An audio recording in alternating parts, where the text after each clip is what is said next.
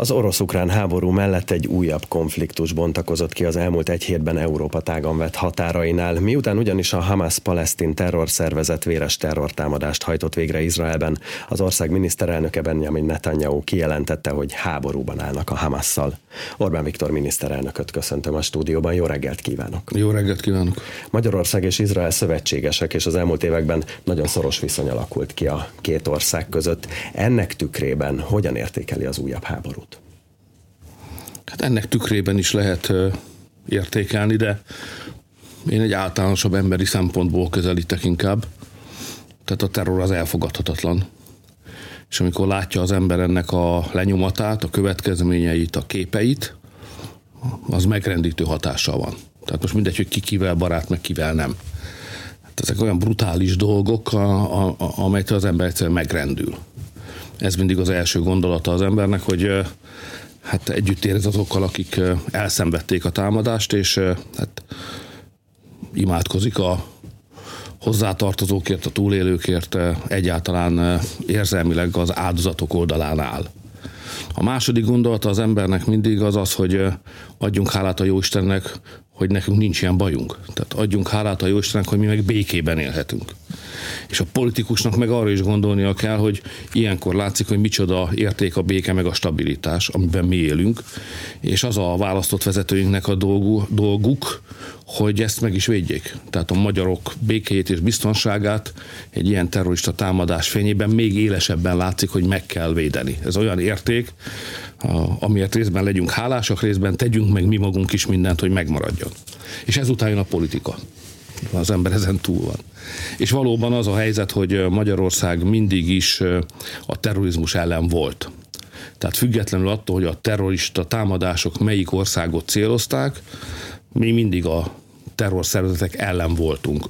Benne vagyunk abban a nemzetközi közösségben, amely rendszeresen össze is szokott ülni, és a terrorizmus elleni nemzetközi föllépés lépéseit egyezteti. Ez, akkor is, hogyha ez valahol Afganisztánban van, akkor is, hogyha valahol a, tőlünk még távolabb eső térségben, még akkor is, hogyha éppen Izrael vagy a Gáza övezet területén. És aztán az ember megfogalmazza, hogy mégis mit remél. Az első, amit remélünk, az az, hogy mindenkit ki tudunk hozni, aki magyar. És ki akar jönni. Nem olyan egyszerű egyébként. Kint tartózkodó magyar turistákkal ilyenkor, akik még nem érzékelik közvetlenül a veszélyt, megértetni, hogy jöjjenek ki onnan minél hamarabb. Ugye ilyenkor a képességek rendelkezésre állnak, repülővel, hajóval, ahogy lehet, ki kell hozni minden magyart. Azért is adjunk hálát, hogy egyelőre nincs tudomásunk arról, hogy az áldozatok között lennének magyarok. Nagyon sok nép fiai találhatók az áldozatok között, európai országok polgárai is. Egyelőre úgy tűnik, hogy mi nem vesztettünk el senkit. És akkor az ember azt mondja, hogy hát ha egy megtámadnak egy országot terrorista akcióval, akkor az ottani vezetőknek, ez esetben Netanyahu miniszterelnöknek nyilván az van a fejében, hogy neki az a kötelessége a saját népe iránt, hogy mindent megtegyen, hogy ez még egyszer ne fordulhasson elő. És valóban azt kell mondanunk, hogy ha valakit terrortámadás ér, annak joga van ahhoz, hogy lépéseket tegyen annak érdekében, hogy ez még egyszer ne fordulhasson elő, még egyszer a saját polgárai ne essenek áldozatául a terrorista akcióknak. És a harmadik gondolat ilyenkor pedig az, hogy ugyanakkor lokalizáljuk, tehát amennyire csak lehet limitáljuk, kössük helyhez, szorítsuk korlátok közé a konfliktust, mert most ugyan háború van, de ez a háború, ez a terrorizmus ellen van. Pont úgy, mint az amerikaiak csinálták, ha visszaemlékezünk erre. Most még nincs államközi háború.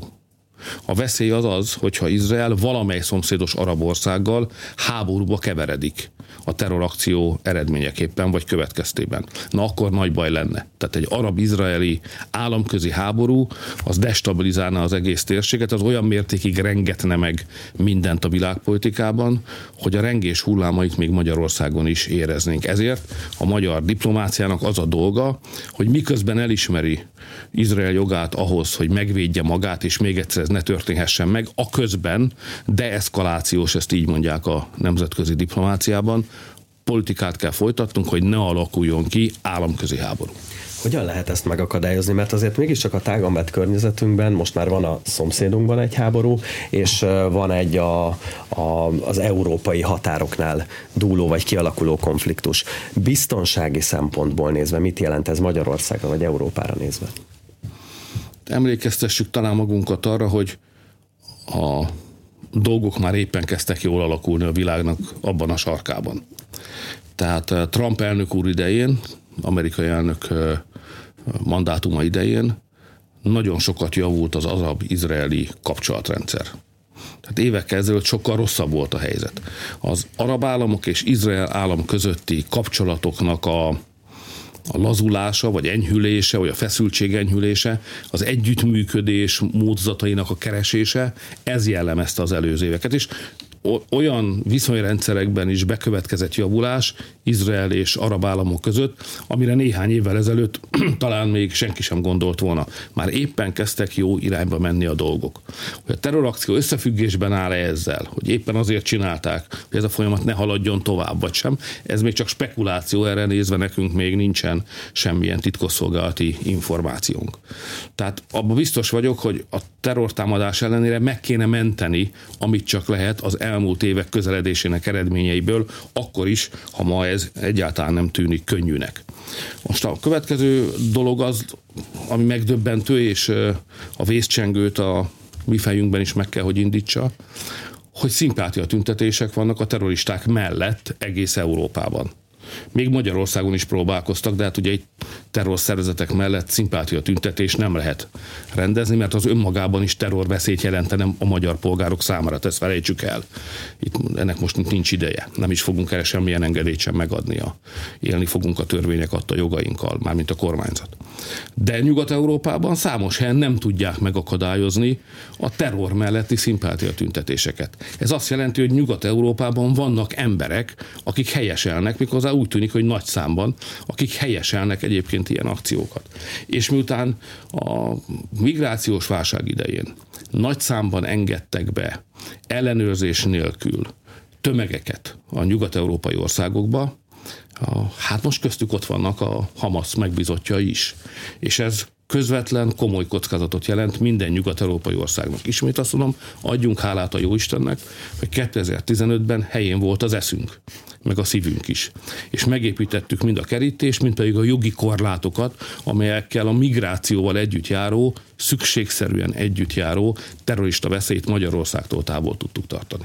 Valóban az előző órában a mi tudósítóink is arról számoltak be, hogy Svédországban, Nagy-Britanniában és számos európai nagyvárosban voltak Hamas melletti szimpátiatüntetések, és a zsidó közösség félelméről is beszámoltak ugyanezek a tudósítók, és egyébként Köves Lomó rabbi is az imént itt volt, és azt mondta, hogy megrendülve figyeli azt, ami Nyugat-Európában zajlik. Ezek a történések... Hát, bocsánat, ez, ez Magyarországnak is fontos, hogy ne felejtsük el, hogy Magyarországon Európa egyik legnagyobb létszámú zsidó közössége létezik.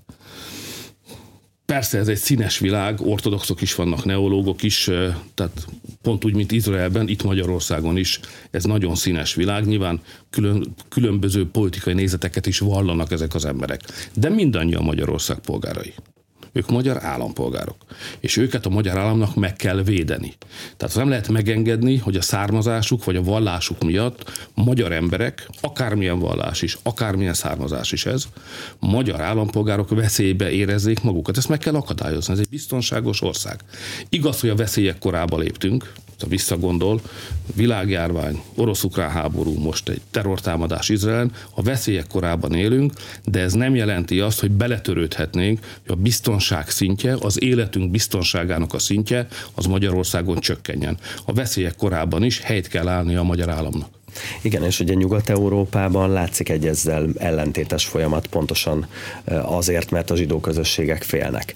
Ezek a történések, amelyeket az elmúlt egy hétben láttunk Nyugat-Európában, ezek változtatnak-e valamit azon a testtartáson, ahogy az uniós elit a migráció kérdéséhez áll? Mert közben azért a múlt héten elfogadták a migrációs paktum eddig vitatott részeit is Magyarország és Lengyelország ellenszavazata ellenére. Nem. De nem változtatnak a minden tiszteletem mellett azt kell mondanom, hogy vakok. Tehát a Jóisten elvette a tisztánlátásukat. Tehát ma olyan szabályokat alkotnak Brüsszelben, amelyben bennünket is arra akarnak kényszeríteni, ez a következő hónapok nagy csatája lesz, hogy azokat az embereket, azokat a migránsokat, akik Magyarország déli határainál erőszakosan lépnek fel, agresszívek, fegyvert használnak a magyar határőrök ellen, ezeket az embereket mi engedjük be Magyarország területére. Tehát ők azt akarják, hogy mi is osztozzunk abban a biztonsági kockázatban, amelyektől ők szenvednek a korábbi években meghozott rossz döntéseik miatt. Hát mi, nem akar, mi a jóban akarunk osztozni, nem a rosszban.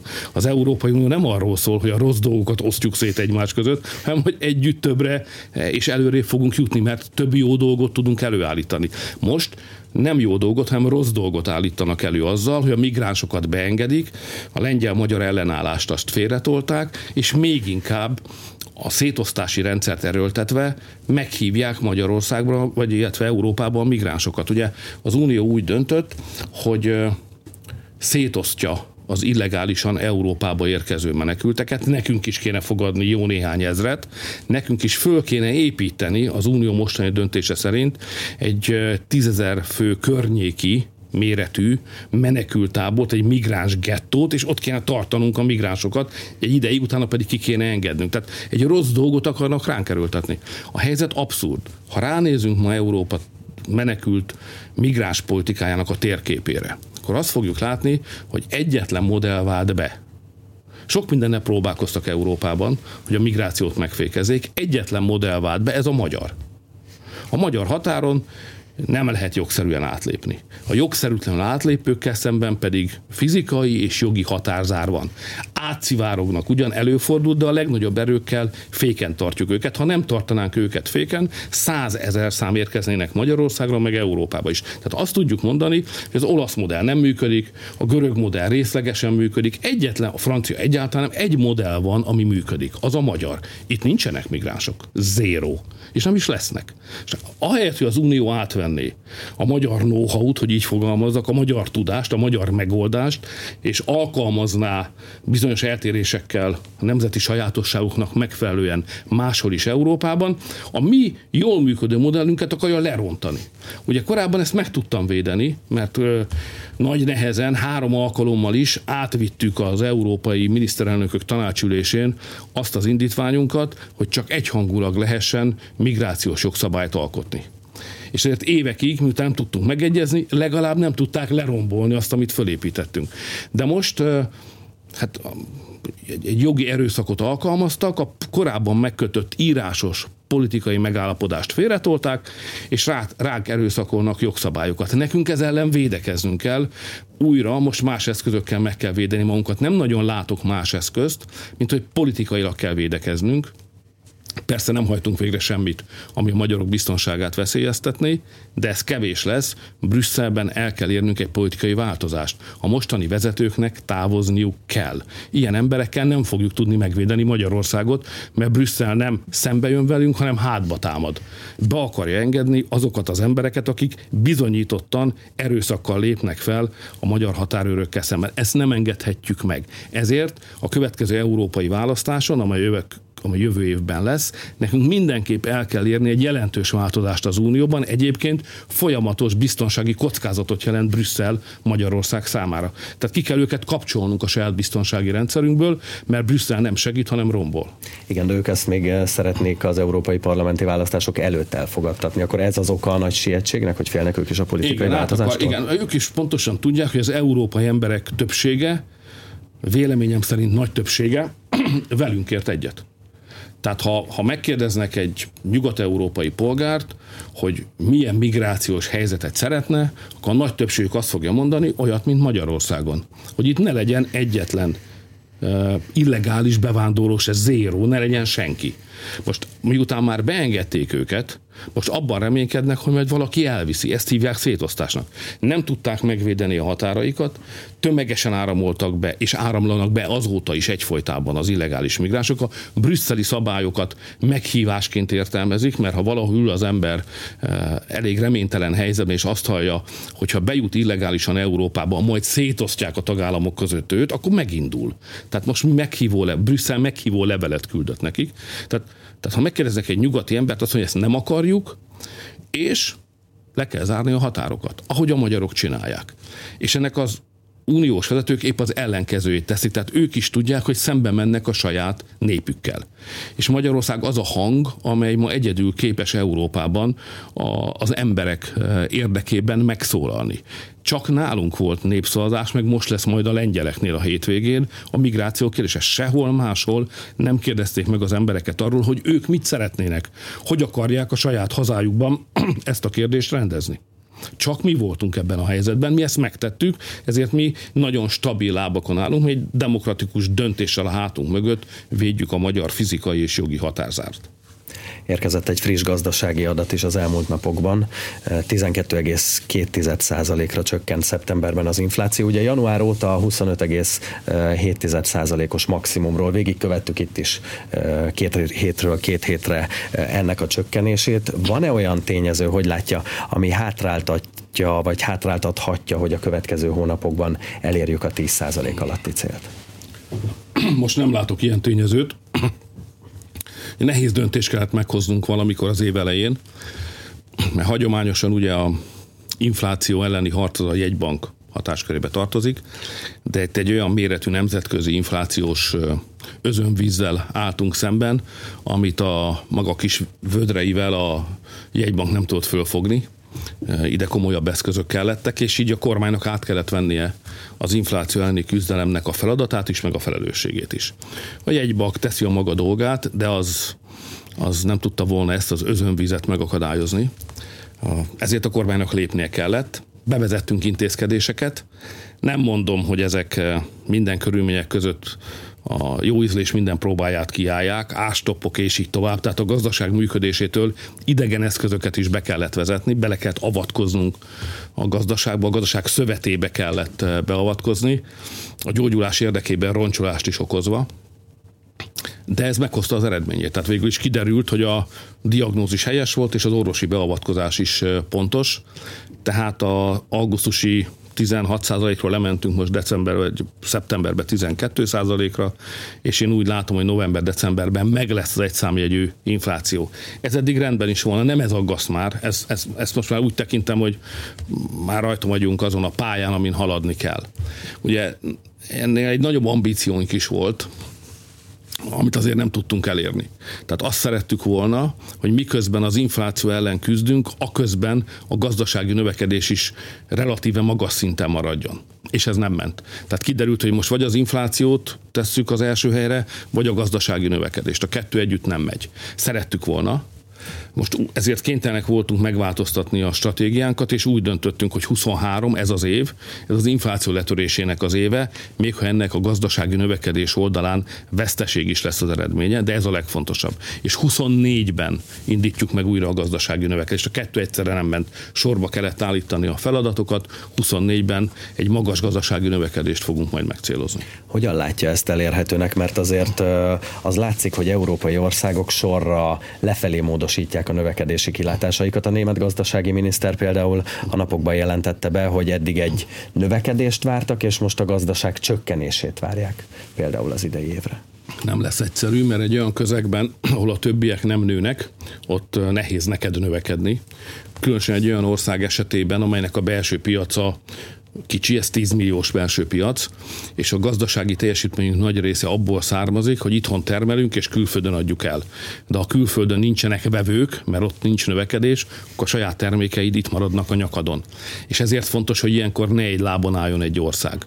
Tehát fontos nekünk a német gazdaság továbbra is meghatározó, elsődleges az Európai Unió, de nekünk a világ minden piaca felé nyitva kell maradni. Ezért a, a világban ma zajlik egy nagy vita, ami arról szól, hogy akkor most a világgazdaságot ketté kell lebontani egy nyugati meg egy keleti világgazdaságra, vagy inkább továbbra is az összekapcsolás logikáját kell követni, amit konnektivitásnak neveznek, és a magyar gazdaság érdeke egyértelműen az összekapcsolódás. Ezért megyek például jövő héten egy hosszabb útra, több tárgyalást is tartalmazó hosszabb útra Kínába. Nekünk ilyenkor a világ minden piaca érdekes. Vietnámtól Kínán keresztül Dél-Amerikáig minden fontos, hogy a termékeinket el tudjuk adni. Ez nagy feladat. Nem csak az üzlet üzletemberek számára, hanem a magyar állam számára is. A külkereskedelemmel foglalkozó része a magyar államnak egy komoly feladat előtt áll a következő évben. Két dolgot kell csinálni, beruházásokat kell létrehozni Magyarországon, és utána azokat a termékeket meg el kell adni. És az államnak mind a két területen, a beruházások támogatásában is, és a termékek elhelyezésében is lesz feladata a következő évben. Ezt a célt szolgálta a gazdasági kapcsolatépítést az elmúlt két nap georgiai látogatása, és milyen eredményeket sikerült itt elérni?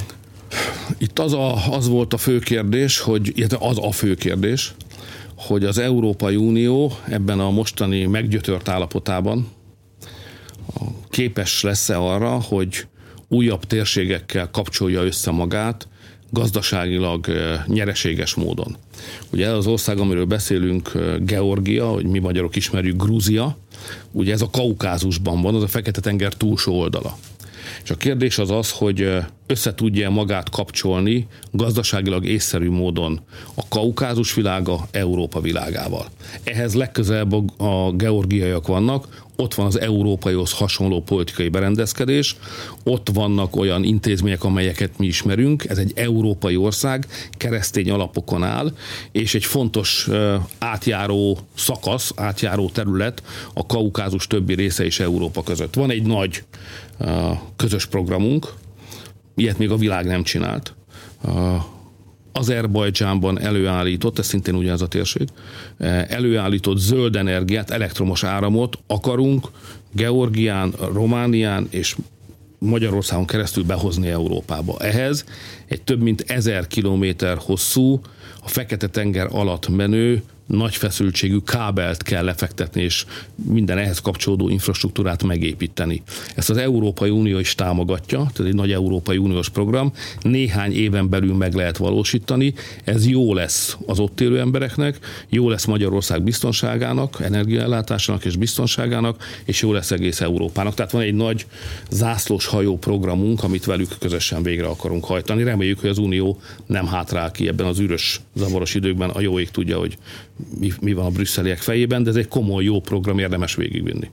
Az elmúlt hetek azért nem csak negatív hírektől, hanem magyar sikerektől is hangosak voltak, hiszen előbb Karikó Katarlina az orvosi élettani, majd Krausz Ferenc a fizikai Nobel-díjat kapta meg.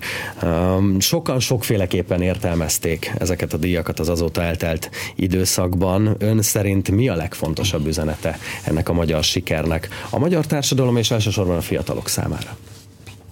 Hát nyilván én elfogult vagyok a magyarok javára, hogyha a világot nézem. A, ami, ami, hát nyilván mindenkinek van valami, amit ezekben a fantasztikus történetekben a, a szívéhez közel állónak érez.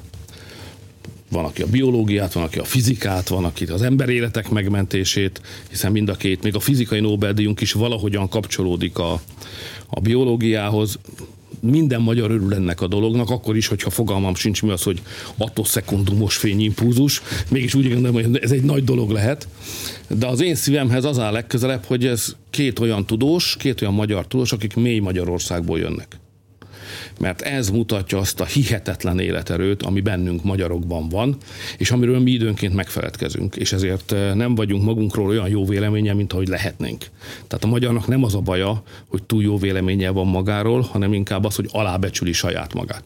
És itt két olyan Nobel-díjassal állunk szemben, az egyikük jön valahogyan eh, onnan a Kúniászvidékről, a másik pedig jön Morról, az egy svábvidék.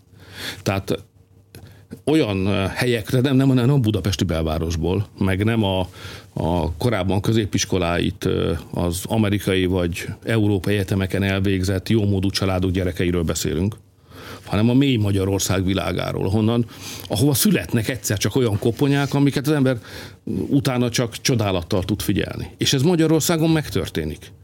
És ez nem először fordult elő. És nem csak a tudományban van így.